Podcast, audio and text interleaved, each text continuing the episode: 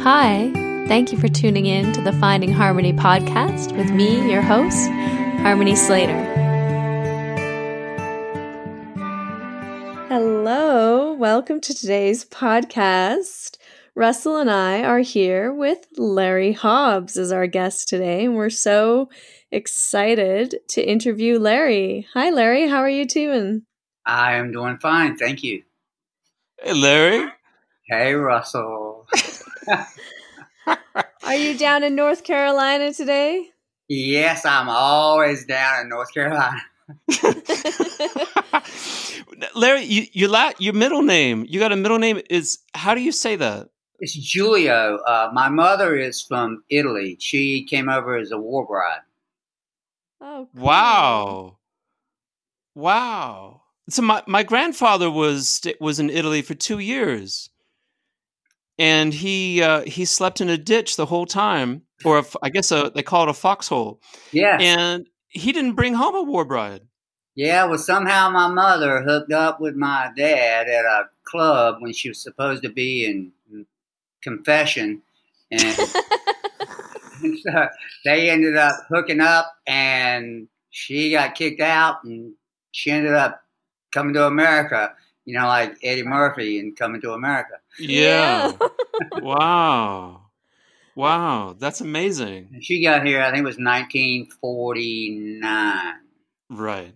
Oh, after, but like four years after the whole thing ended up. Yes. So that's how I ended up here. So you're an authentic Italian American. Yes. and uh, we read that you're allergic to garlic. Is that true? Actually, yes, it is. I I have some. I'm. I used to think, you know, as a kid, that my mother was trying to poison me.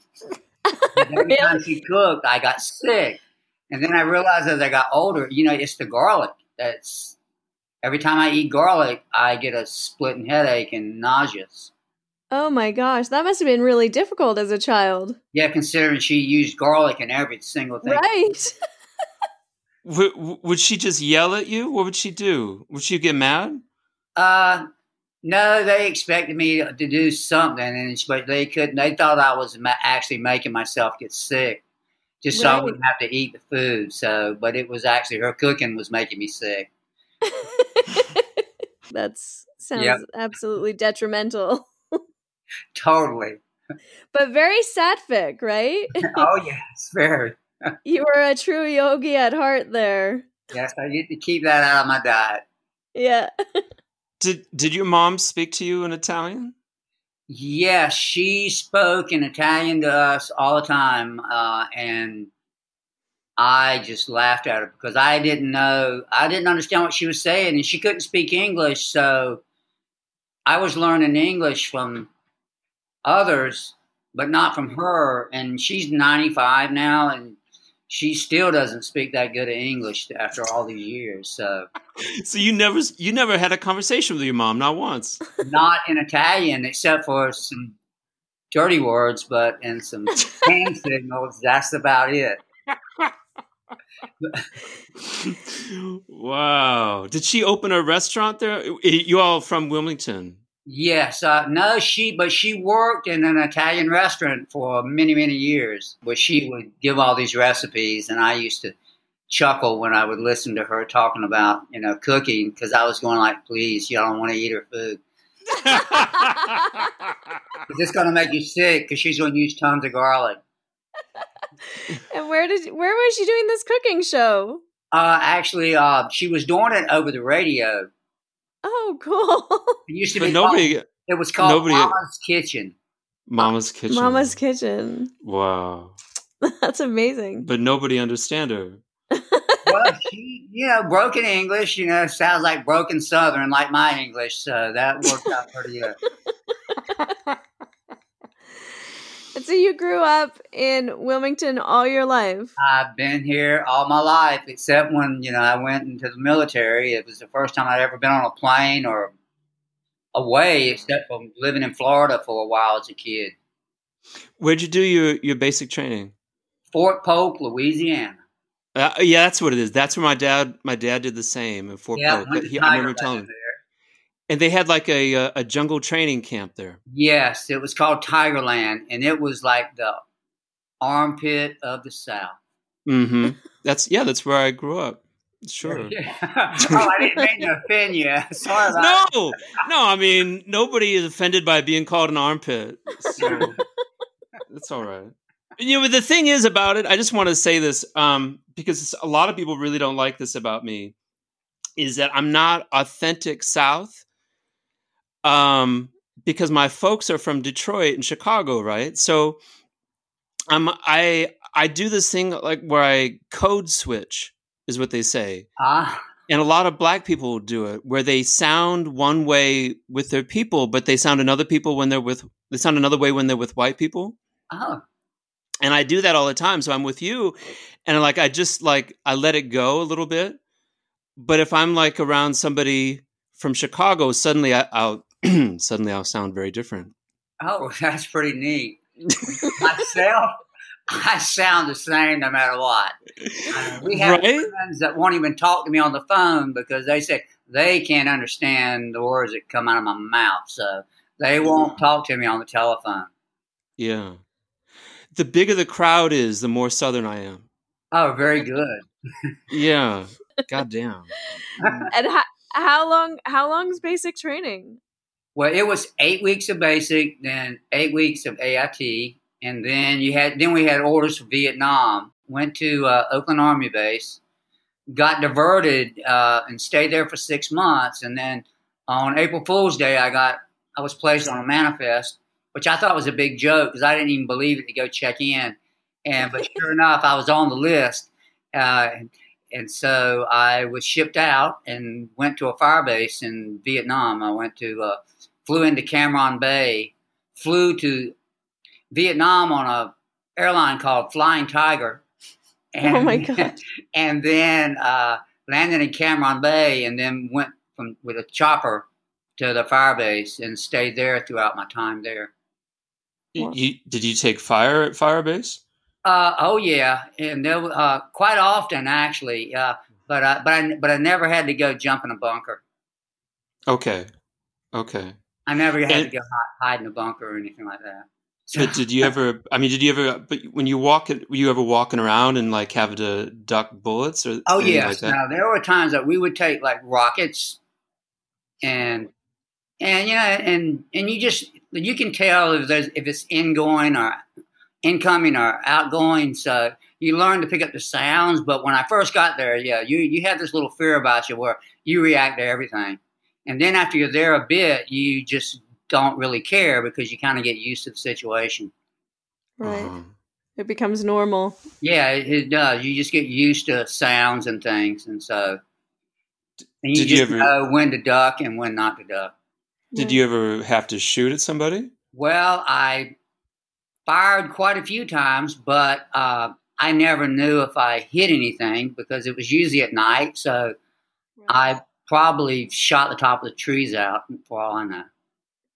Wow. I had a I had a stepfather who was an Air Force pilot and he would he would he had a lot of PTSD and he was bipolar and he talked all about like st- statistical models of how many people he had firebombed and things like that.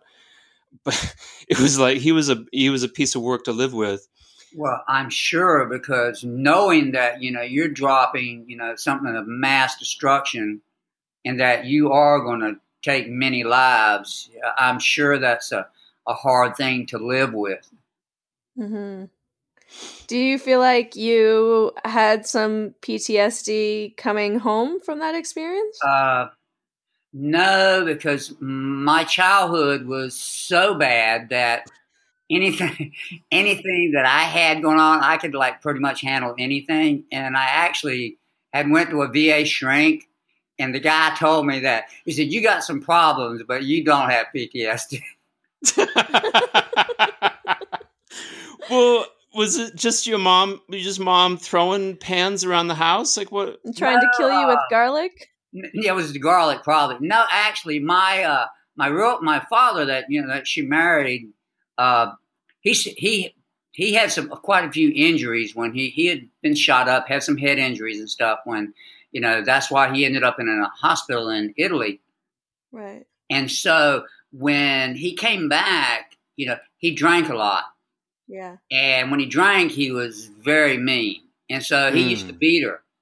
Right. Oh. And so, and he, you know, and he, one time he, she was seven months pregnant with my sister and, you know, he kicked her and she actually lost a baby. She, and so, and after that he went to prison again. And so the last time I saw him, I was like 35 years old. I mean, I was like three years old. And then I saw him when I was like 35 for about 20 minutes. Wow. And and it was something because you know through all those years you know i didn't realize that my brother had actually been keeping in touch with him but i never kept in touch with the guy because i really just didn't have anything to do with him so uh, and then my my stepfather you know with us being his stepkids like he was he was very like physically abusive so he used to smack us around a lot to the point you just get numb getting slapped around so i was actually my stepbrother told me I'm the only person that he's ever met that was actually happy to get drafted and go to Vietnam to get out of a house. Right. Yeah. Yeah. And so you come back from Vietnam, and what do you end up doing, Larry? Well, I actually was working when I got my draft notice. I was actually working with DuPont, the DuPont Okay. company. Yeah. So I came back and actually returned to DuPont and worked with them for 32 years at a petrochemicals plant. Wow. Okay, so you weren't like um, necessarily a dirty hippie out there listening to Led Zeppelin and, and smoking reefer. No, I only st- I only started started smoking. I smoked weed when I was in the military, Sure. and then you know in Vietnam probably quite a bit. You know, and so uh, I, th- I think it was part of the protocol, wasn't it? it was. But but then when I came back, like working with Dupont, because they they could randomly check you, and you always had to have your you know your mental state about you because you could blow the place up pretty easy. It's like I just started behaving myself. hmm yeah. So that was like twenty one. Wow. So 32 years. That's 50, 53, isn't it? 50. Yeah, because I left. Yeah, because I left Dupont when they, they sold the plant in two thousand one to a, another company, and so I took an early retirement at 50 and a half. Yeah. deferred my retirement and worked with them for an extra year so I could be pension eligible at 51. And so so I left there in 2002 at the end of like the middle of 2002. And so and I- had you been had you been doing some yoga the whole time or is that when you said i need to i need some i need to do, find something actually when I was at DuPont, I was uh, I was pretty much into martial arts. So my first, you know, hands on with any yoga was one of the guys who thought I was really weird. Uh, gave gave me uh, a, a two dollar seventy five cent light on yoga, and I started Cool. using it. And the only reason, because I just wanted to get flexible, because it, it would look good if you had a lot of flexibility with your kicks with your martial arts. So right Right. What kind of martial arts were you into? Uh, Kempo and uh, and then later on uh, Taekwondo. yeah that's you know my stepfather that was the the first real flexible person i ever saw in person when he one time he kicked the light out of the kitchen light just jumped up and kicked it and i'm like whoa that's i didn't know a human being could do that you know Yeah, because then Bruce Lee did it in a movie. Yeah when did you what did you did you learn martial arts in in basic training and pick and just keep up or or did it No, something you know, you had some hand to hand, yeah. and that was about it. But I was like the smallest one in my battalion, so it would be easier to probably at that time. It's like if you had an issue with someone, you you'd hope to have like a larger friend that would handle the hand to hand handle your problem for you. Always a good idea. Yeah. so you picked up martial arts along the way when you were in Wilmington and DuPont Yeah. somewhere. hmm Where where was that? Uh, with actually, I started with my cousin, and then uh, later with a good friend, uh, John Stover, and then finally with uh, with a guy uh, John Maynard uh, with uh, that was doing uh, that he had worked with Chuck Norris. Wow. And then uh, and then with a a Korean fellow who passed away a few years ago. Like I was with him for quite a few years as well. Mm-hmm. Mm-hmm. And and so, what year was that when you picked up the light on yoga? Uh, 1978 with the light on yoga. Wow! but the light that... never really turned on. With At what point did the light turn on? Hmm. Probably about two, year 2000. So it took a lot of slow learner. yeah. Wow. And you you must have already with the light on you, but you must have already been pretty flexible by then. Oh, I was I was very flexible then. I was far more than now. yeah. so you in 2000 what changed for you that you kind of were interested in exploring yoga? Well, I had been doing so many other things between martial arts, triathlons, bike racing, kickboxing, you name it, and just constantly like breaking something, something coming loose, doing this, doing that. I finally said, you know, I just really need to get quit everything and just stick to one thing and quit killing myself. And so I started bringing my focus more to the to my yoga practice. Right. And you were about 50 at this time. Yes, a little over 50 actually. Wow, that's that's really interesting and and quite um, a different experience I think than anyone we've talked to so far is coming to yoga and starting a practice, you know, in your 50s, early 50s. What was that like? It was actually I, I enjoy I love the Ashtanga practice because I like structure, mm-hmm. and so with because with the military there was structure. In my home, it was a disaster, so the structure was nice to have. And Dupont at the, in the in the beginning, you know, it was very structural. I mean, we even had to wear uniforms to work. Right. So all the structure fit in, and then the, just the way the Ashtanga system was set up, I liked the structure because it also fell in with martial arts on the way it's taught. If you have a really serious teacher, yeah, yeah, learning the progressions and the sequences, and it's also very physical. It's like really yes. challenging. That's interesting, you know, because like when I see you, you you look like a guy that's maybe ha- been a long hair for a long time, and you, but you also look you also look like if you had somebody said to me, "How old is Larry Hobbs?" Oh, I'd say he's probably about fifty three, and it's like it's like you're you you're the aging stopped the moment you started Ashtanga yoga, and it's definitely it's interesting. Helped. It definitely helped, but but I did have long hair and uh, I probably used to look like Huckleberry Finn when I was in high school. You know, just plogging along because you know being a hillbilly Southerner with a little long hair and whatever. And then uh, coming back after I got back from Vietnam, I actually didn't cut my hair for a year because I had stopped getting haircuts when I was stationed at Fort Bragg because I was living off post for like the last five months before uh, I got out, I would just use back in the day they had the the dippity do that you could put in your hair. So I would shellac my hair back so oh, nice like short, so I wouldn't have to get it cut. Yeah, that's what I do now. it's it's interesting. I I've I heard a real parallel parallel yeah. um, because my family life was was absolutely the same. It was chaos. And then Ashtanga yoga just fit right in. It was like, oh, this is a structure that I've been looking for.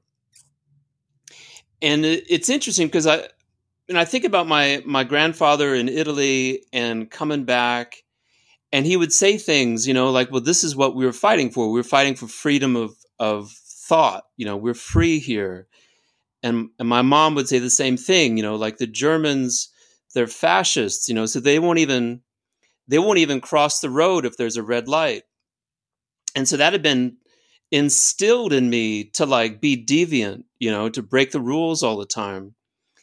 And yet I took to that structure in Ashtanga yoga. It's like, oh, this is actually this is I don't I've had enough chaos. I had enough deviancy to last me a lifetime. Now I actually want a structure.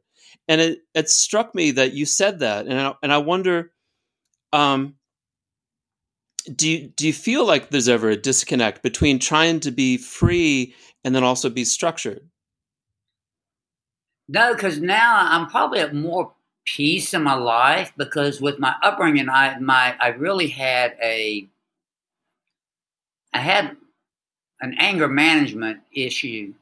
And so, because all I ever, there was never a kind word. I mean, I cannot remember like any good times coming up because there was always either yelling or getting smacked for one thing or another or being called everything you did, you know, you were called stupid. And there was a long time, you know, that unless I was called stupid, I wouldn't even answer to my name around my family. And and then my stepdad, he would say, "Boy, I'm talking to you." I said, "Well, oh, I didn't realize you were talking to me because you know I didn't hear stupid, so I figured you must have been talking to someone else." So you know that would bring a little comeback from there. And so uh, so it was nice to have the the finally like getting away from everything, knowing how I didn't want to be, and mm-hmm. and then having all the the structure set around me and just trying to find out more about myself. Like, hey, you know, you you're an adult. You need to be able to control, you know, this rage that is inside of you and just very quick tempered and smart mouth. Mm-hmm. Did you see that in the in the actual physical practice of Ashtanga that you find yourself like right there again, like raging against a against a, a posture, like uh, you know? No, I actually uh, from competing in tournaments and martial arts and all, I actually always found the Ashtanga practice to be like calming, which I would have thought it would have had a different effect, but mm-hmm. it actually had more of a calming effect because I had to focus so much on just trying to remember what to do that to breathe. it kept me from like you know losing it. Right. And I can honestly say I've never been pissed off like practicing. Do you think that maybe starting in your fifties had something to do with that? That you sort of like got out a lot of that excess rajas or that like anger, that energy, and and you were really like in that place, like Atha Yoga Anushasanam. Like now you've oh, you've done all of this other stuff and you're ready for something different definitely because everything else had always been like competitive stuff. Like you know like almost feeling like you know you gotta like prove yourself you know you got you got to be up there with the with the crowd. And then with the ashtanga it's like a whole different group of people. You know, you meet so many, you meet a lot of good people, and yet there are there's a, quite a few jerks in the Ashtanga world, but there are jerks everywhere. So that's uh, true. the majority of people, you know, they're so like minded. I mean, you meet worldwide just good people, mm-hmm. and just being around the good people and the like mindedness of them all, you know, it, it does calm you. Yeah. Who was your first teacher? Uh, my first teacher was uh, John Scott's book. yeah, mm. that's a common story. we we're all learning from David Swenson's videos or books David or John Swenson Scott's book. something that I actually did a, a, like a forty hour training with Doug Swenson. Oh yeah. Oh, he's so nice. Ages ago, and that was my and I was using that to teach. Oh, cool. Yeah. yeah. You two look a lot alike, actually. I don't know if that's good or bad. Yeah. yeah, yeah. Doug's he's he's different. yeah. Yeah, he's. I remember I did a training with him, and at the end of the training, he showed us all pictures of of uh, medicinal plants that create psychedelic states. I was oh. like, "Oh, that's that's cool, Doug." Yeah, very good. yeah. Oh my goodness, you know that that reminded me of something, but I, I don't want to name toss on this, so I'm not going to. say This is the time to name toss. Uh, so, because it was hilarious when I met a one certain individual who I didn't know, but I did, but I knew he was from North Carolina. You know, uh, And when we meet, and he doesn't know me at all, we're staying at the same hotel, and he's actually the guest teacher. And the first thing that comes out of his mouth, he goes, "Hey, Larry, do, do you have any? Do you have any weed?" and I'm going, uh, no, but for all you know, I could be a cop. yeah. Yeah. But I guess I just looked the type. I don't know. You Yeah. you do actually. Um, yeah. I, Yeah. I was going to ask if you'd ever met David Williams, but uh, you calling him out for? Yeah. You calling out David Williams? because he's from North Carolina. no, Carolina. come Yeah. on now. You're calling people out now, and now Larry's in trouble. No, Da- David. David will understand. He's got a warped sense of humor as well. And yeah, he, he's pretty open about these things. Oh yeah. Oh, but I was just shocked that you know I've never met this guy, and, and he would ask me that. yeah. Yeah, Wow. it's funny. And then uh, we had there was a couple of local ladies that were actually teaching Ashtanga. Mhm. Yeah, in North Yeah. Carolina. Uh huh. And then they had they had studied with people who had been to India, you know, and they Mm-hmm. did learn some, and they'd also, you know, David Swenson. And so uh, in 2002, I actually went out to Seattle, and uh, David Garrigues was hosting Guruji. Oh, Okay, yeah. You flew all the way out there to go see Guruji? Well, my son was stationed at Fort Lewis Army Base, so it- I ended up being able to go out there and visit him and spend and do a week with uh, Guruji. Oh, amazing. So then after that, uh, later on we did like uh, you know workshops with uh, Annie Pace, Right. Tim Miller, uh, Matthew Sweeney, the the Matthew Sweeney down in Bali, the uh, the other yeah. yeah, the, uh, not not the one in Houston. But Annie ended up being our main teacher for a while. We would go out to Crestone and visit Annie. Okay.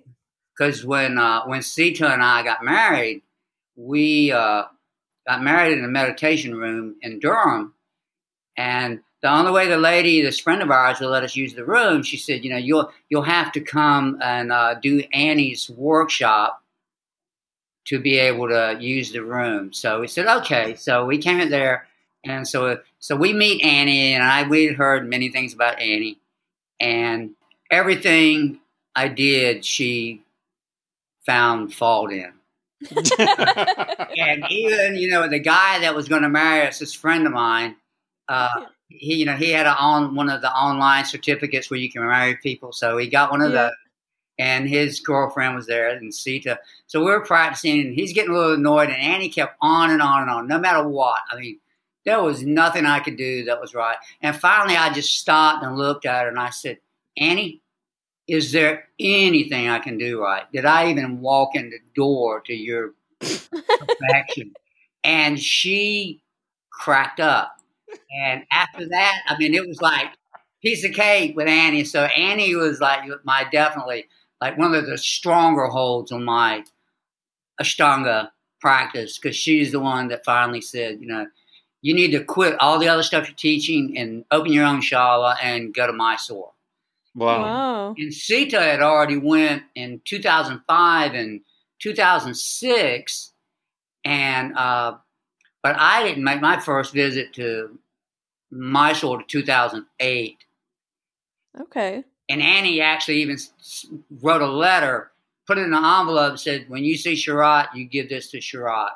So I don't know what she said to Sharath, but Sharath always looked after me. Oh. Wow. That's so nice. Even when I drug him to the ground the first time, he dropped me back.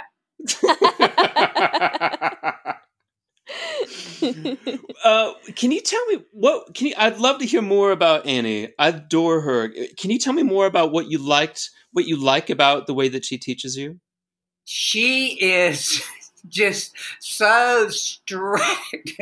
it's like if you've got a thin skin and you get your feelings hurt easily, you better just stay at home and not go. If you want to learn and you want to be, you know, called out, then go and deal with it because you will learn a lot. I mean, she will, she's very, very knowledgeable And, but she holds you to task. I mean, she'll give you pop quizzes during.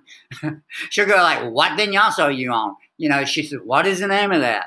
What does it mean?" You know, she will just nail you on any little thing. And so it's good, you know. And She has her little, like all teachers have their little quirks.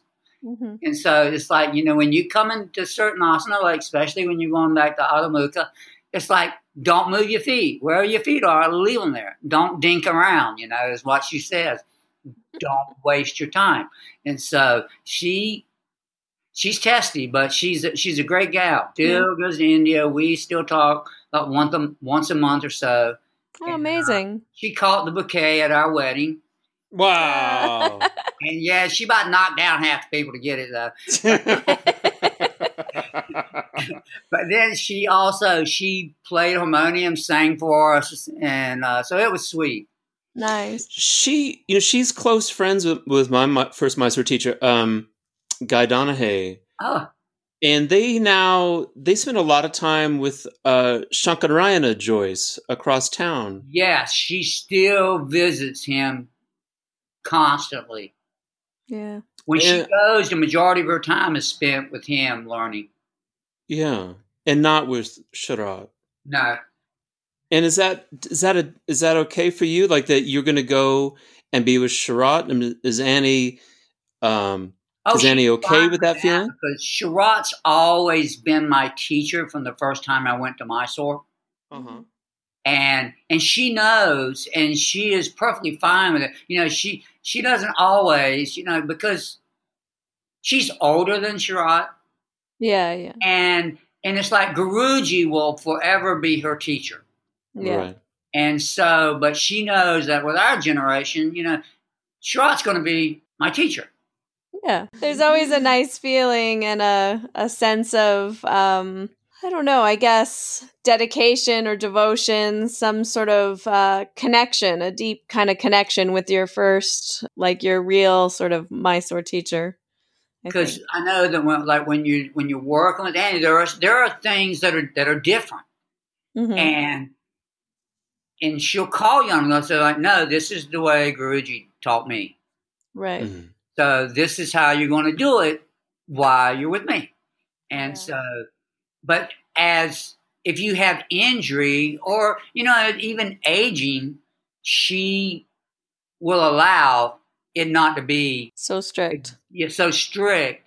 And a lot of our friends, like they'll always say that Annie has always let me get away with everything. yeah.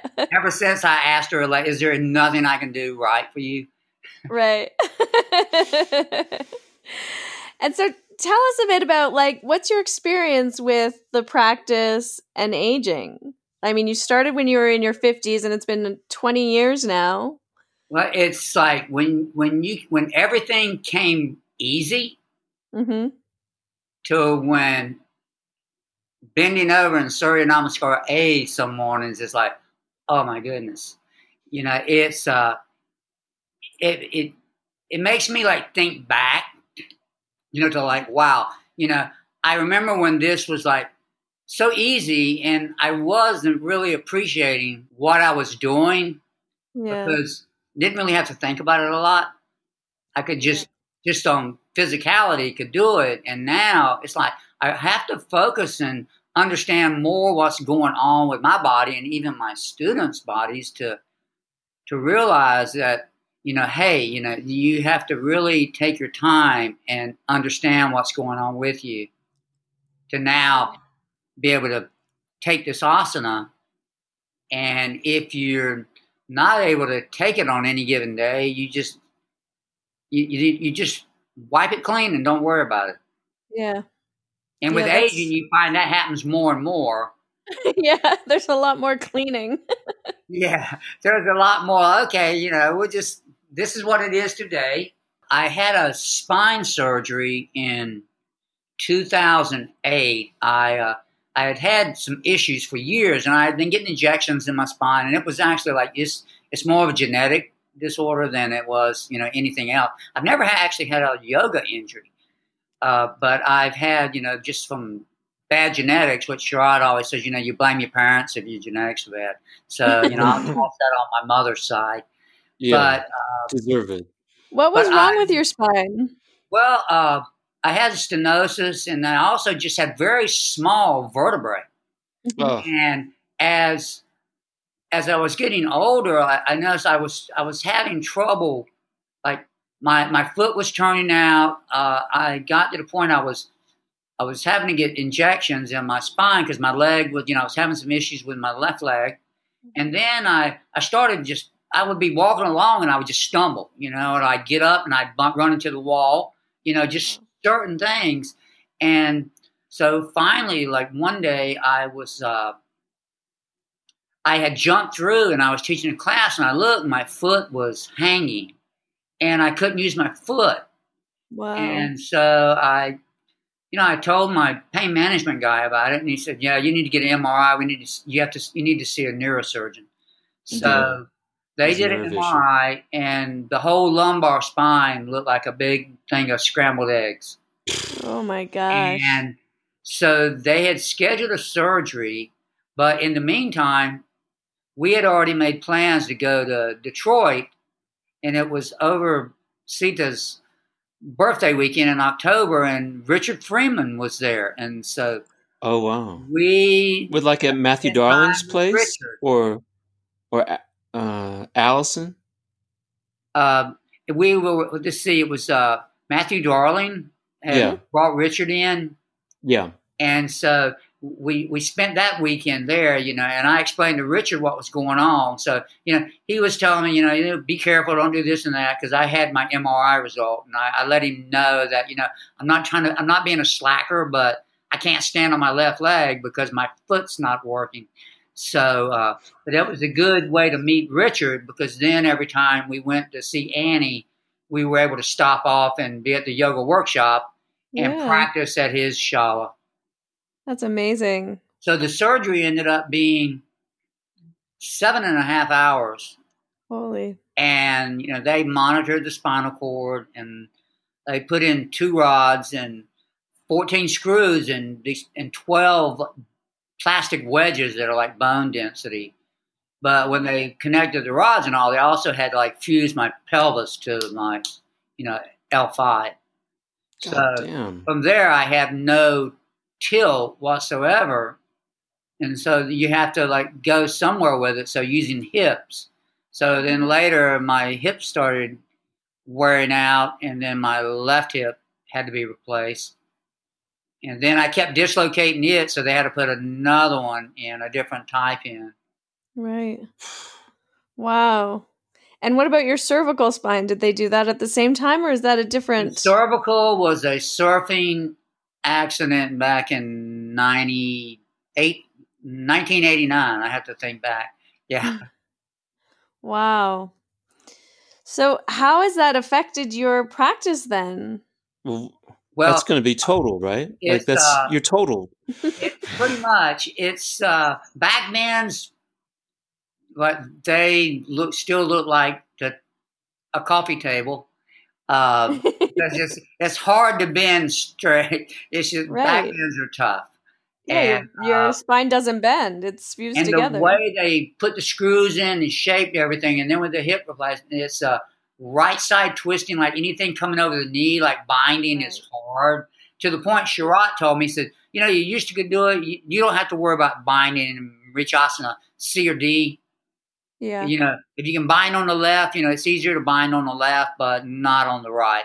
You know, forcing it, you know, and having, you know, and using a, a come along to pull myself across there, yeah, I could probably get it, but it's not worth like blowing out my thoracic spine trying to get a twist in. So, and then, and then uh, a couple of years back, he told me to just stop after I had my hip replacement.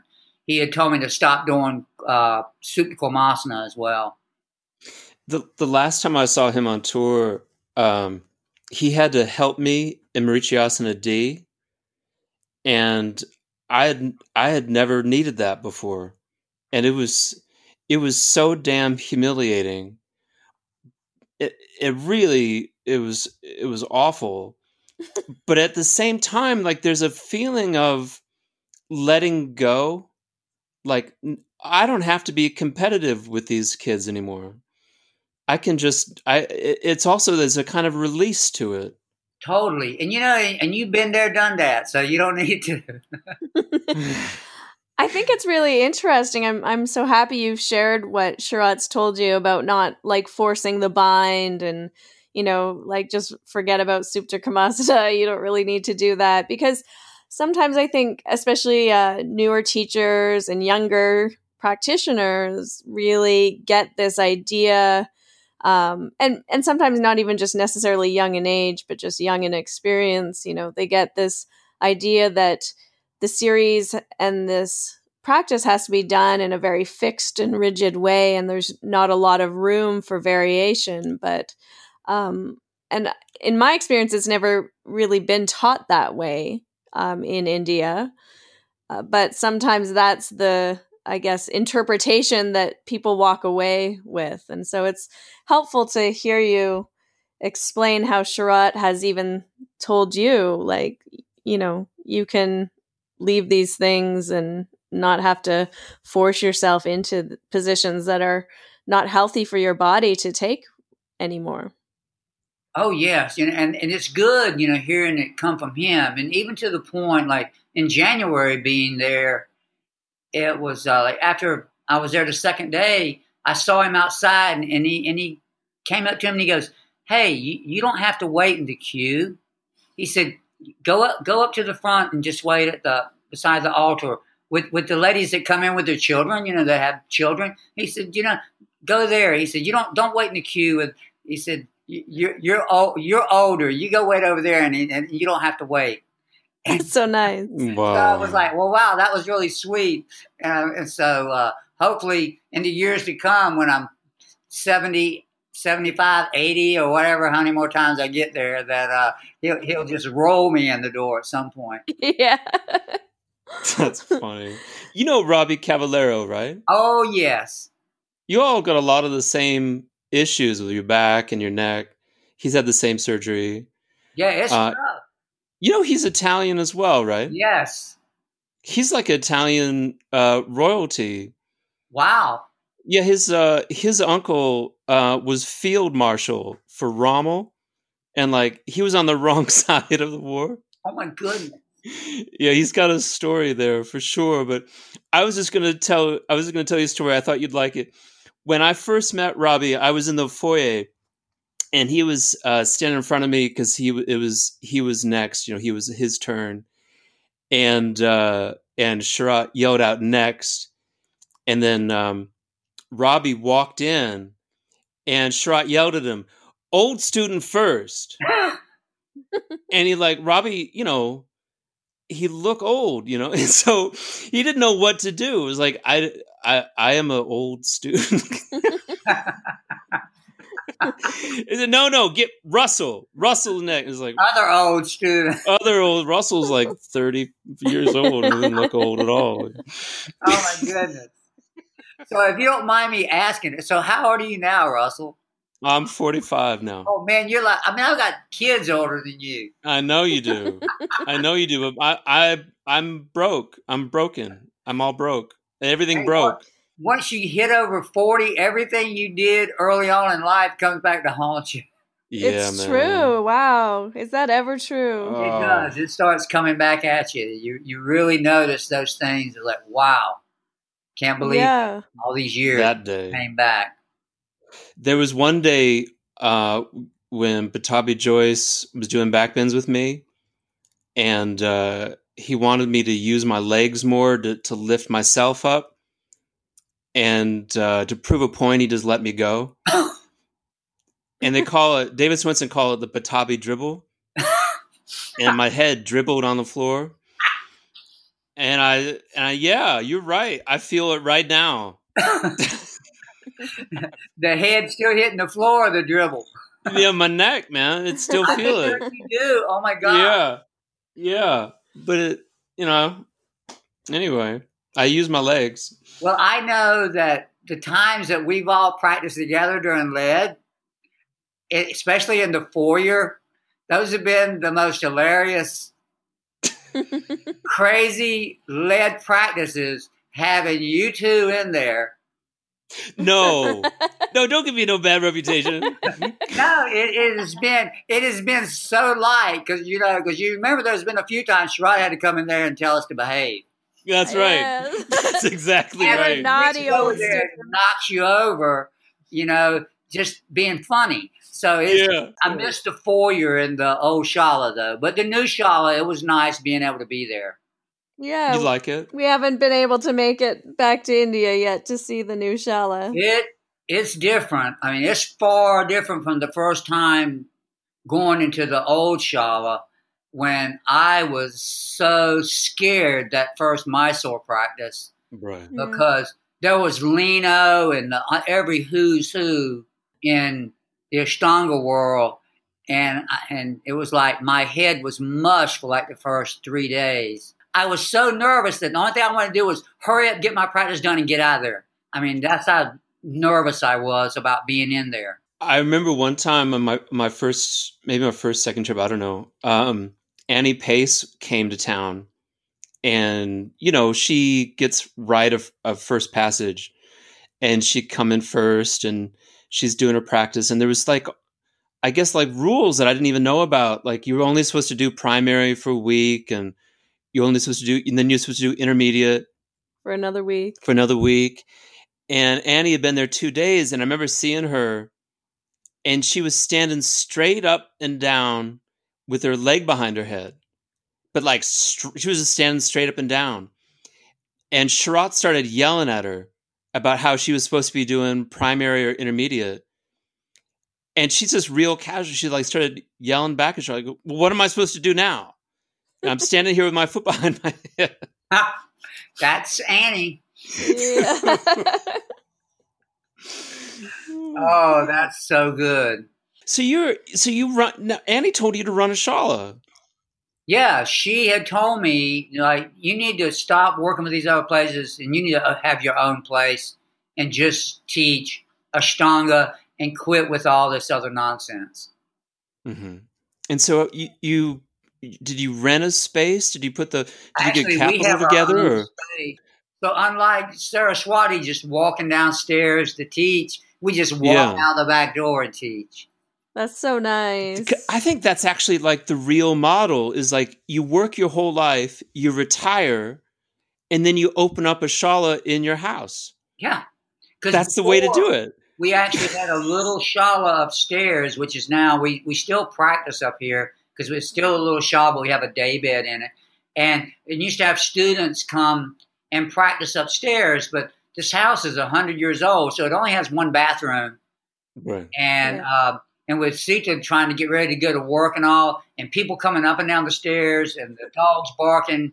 We have these German shepherds, and it's like people knocking on the door, and then having to keep them from eating the people up, trying to come in the house. it was like, okay, we need to convert and make the shala in the back. So in 2011, we created the shala in the back, and so that's You, it's did you been there. build it or like convert a garage? Or? Uh, it was a landscaping business from the previous owner. They had an office upstairs, and so one of my students, her husband was a building contractor, and he actually converted the whole thing for us. Oh, that's Wow. awesome. Made our shala. And you called it the Hanuman Ashtanga Yoga Shala, right? Yes, And why did you choose Hanuman? I've always liked Hanuman.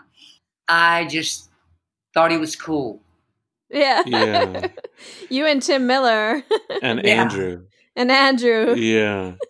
And so right now students can come and practice with you. I guess maybe not right now with COVID happening, but Yeah, I've been closed since uh, March 23rd, Mhm. but I've just been doing some Zoom classes, like three a week. Yeah. and and and doing you know chanting with uh, Lakshmisha on Monday and Wednesday nights, and then on Sunday morning with uh, through Belgium with uh, Lynn and Antoinette.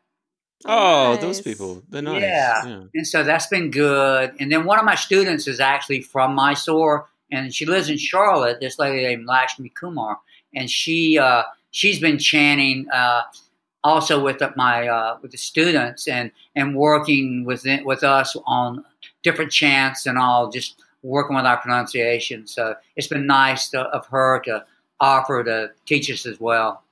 Oh, perfect. That's sweet. And so, if students uh, want to come and find you, Larry, can they come to your website? And when you when things reopen, you're going to start teaching again. Oh yes, totally. HanumanAshtanga Okay. I, I just want to ask you one last question though, um, before we move on. When what kind of I just want to ask, like, compared to how Annie teaches or how Sharath teaches, I want to ask, like, what kind of students do you get, and how do you like to teach them? I uh, my students actually a lot of times I call them the AARP group because because my my youngest student right now is like forty, and my eldest is eighty. Wow. Wow, So, 80. I, you know, I look at them, especially when they're just when we're doing standing, and kind of like you know body map them and see like what's what's going on with them, and then if they need, then I will allow you know adjust their practice to what they need. hmm Mhm. Uh, I try, you know, I keep it traditionally strict, but if someone has had like both hips replaced, a knee replacement, it's like, no, you know, you can't do that. You know, you need to be doing this Yeah. because you're going to blow out your lower body if you try to do other stuff. And so there, you know, you, there has to be that that fine line on like w- with the younger students, yes, then and they're healthy, you know, they're going to be required to toe the line more. Age gets a little preference, especially they've had a lot of things going on. And if they let me know, like when students come in, if they don't tell you there's something wrong with them, then you know you can't just mind read and know that oh I didn't know this person was like their blood pressure is like boom, or they had a stroke a year ago, or you know just anything. So it's it's good when the student is you know feels comfortable enough to actually tell you everything that's going on. Because I know personally, when I go to India, I carry my medical records. Sharath knows everything that goes on with me, Yeah. and he adapts to that with how he teaches me. Yeah, and I mean you're you're at authorized level 2 now. Yes, but I noticed that even though I got my new certificate when I was there, Mhm. when they published the list, I wasn't on the list. Man, oh, dear. Well, a few hmm. people got a demotion, so I saw that. I'm like, wait a minute. They were level Yeah. two when I saw them. yeah, no more, not no I see your more. name still in red. And, and yeah, I see, thankfully. and I see, Russell, What- your name still has a two beside it. Yeah, that's that's going to be the way it is. I'll be demoted soon, though. Yeah, that bloody list, it's always causing problems. I know. it's like, you know, this list, it can't be that hard, but I guess it is. but it's the same thing with the postures for me. It's like that list. Like if if we didn't have it, I would I wouldn't uh, I wouldn't be I wouldn't have an ambition to to get up the list.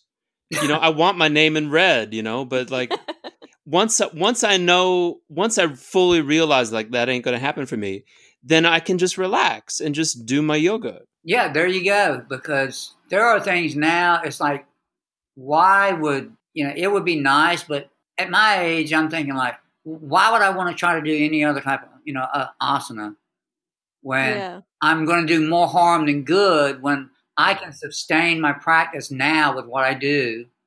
And, and even in intermediate, it's like, there's no way I'm going to do Kapotasana. Yeah. Yeah, I mean, No. I can do, I, I could, couldn't even get over that far when I was healthy. And so, yeah, Yeah. yeah. um, but there are there's eighty percent of it I can do, so I'm happy with the eighty percent. Yeah, it's it's nice to be able to use the practice in a way that's therapeutic and is actually making you feel better in a in your body and in your mind and it's a very holistic approach. I think as you age you have to focus more on on that aspect rather than on the sort of um like competitive or uh, demonstration type aspects of the asana. You know, we've always been told, you know, that yoga is not competitive, but yet you see so much competitiveness Yeah. within the, the, Yeah, that's right. the practice. You know, not only Ashtanga but other practices as well. You, For sure. you do see that, and it used to be, and I, that you would hear. You know, you you hear in the groups like everyone's always talking about what asana they were on. That's right. Yeah. And but now, you know, I noticed this time with the with the group, and even the other year, it was a it was actually less talk about people asking like, "What asana are you on?" Which I thought was interesting. That there was that little shift, even though the there was a lot of younger, very young individuals there, but it seems like the other group that had been going there a longer time, like they no longer. I saw them more in chanting than actually being like concerned about what asana were they doing today or tomorrow. You know, someone was their first time. You know, it's like wow. You know, and and they didn't really get a lot of guidance on the like the protocol, and so it's uh, it's funny to see because Sharath would say, "What are you doing? Like, where are you? Why are you doing that?" You know, and it's like, and they're going, you know, I don't know what I'm doing. You know, I'm just so it's uh, so it's something that uh, to see. But then you know, the first trip, you know, everybody's a little in awe, and it's a little overwhelming because because I know my first trip if. Uh, if Sita hadn't been with me, because she had been there twice, when we landed in that Bangalore in that Bangalore airport, I would that old airport. Yeah. I Yeah. was ready just soon I saw, but I was ready to get on the next plane heading back. oh, I know what you mean. Mm. It was When- uh, it was quite a bit of shock, even from being in Vietnam and being around things. It was like, man, this, This is worse than Vietnam. and this is only wow. and was that your first time out of uh, America? I mean, since Vietnam?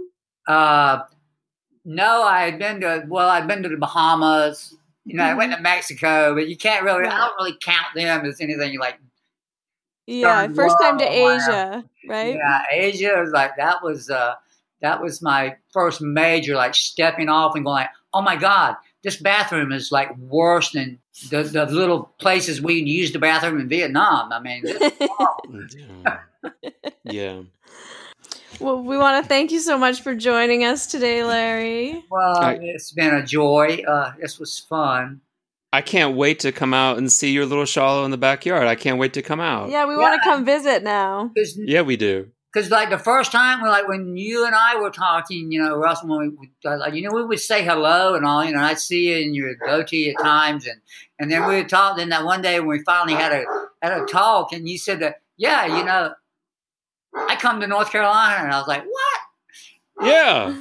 I've been to Wilmington a bunch and I never and I just like I should have gone to see Larry. Like what was I thinking? And so like now, yeah, you're always welcome, and uh, it would it would be an honor to have you here. Harmony, We'd I don't know it. if I can afford you to have you here to do a workshop, but. Uh, I, I come cheap these days. we could probably work something out. Yeah. well, it's wonderful to chat with you. Thanks very much for joining us, Larry. Oh, thank you so much as well. Thanks for listening to this episode of Finding Harmony. With me, your host, Harmony Slater. You can find out more information on my website, harmonyslater.com. And I look forward to connecting with you again soon.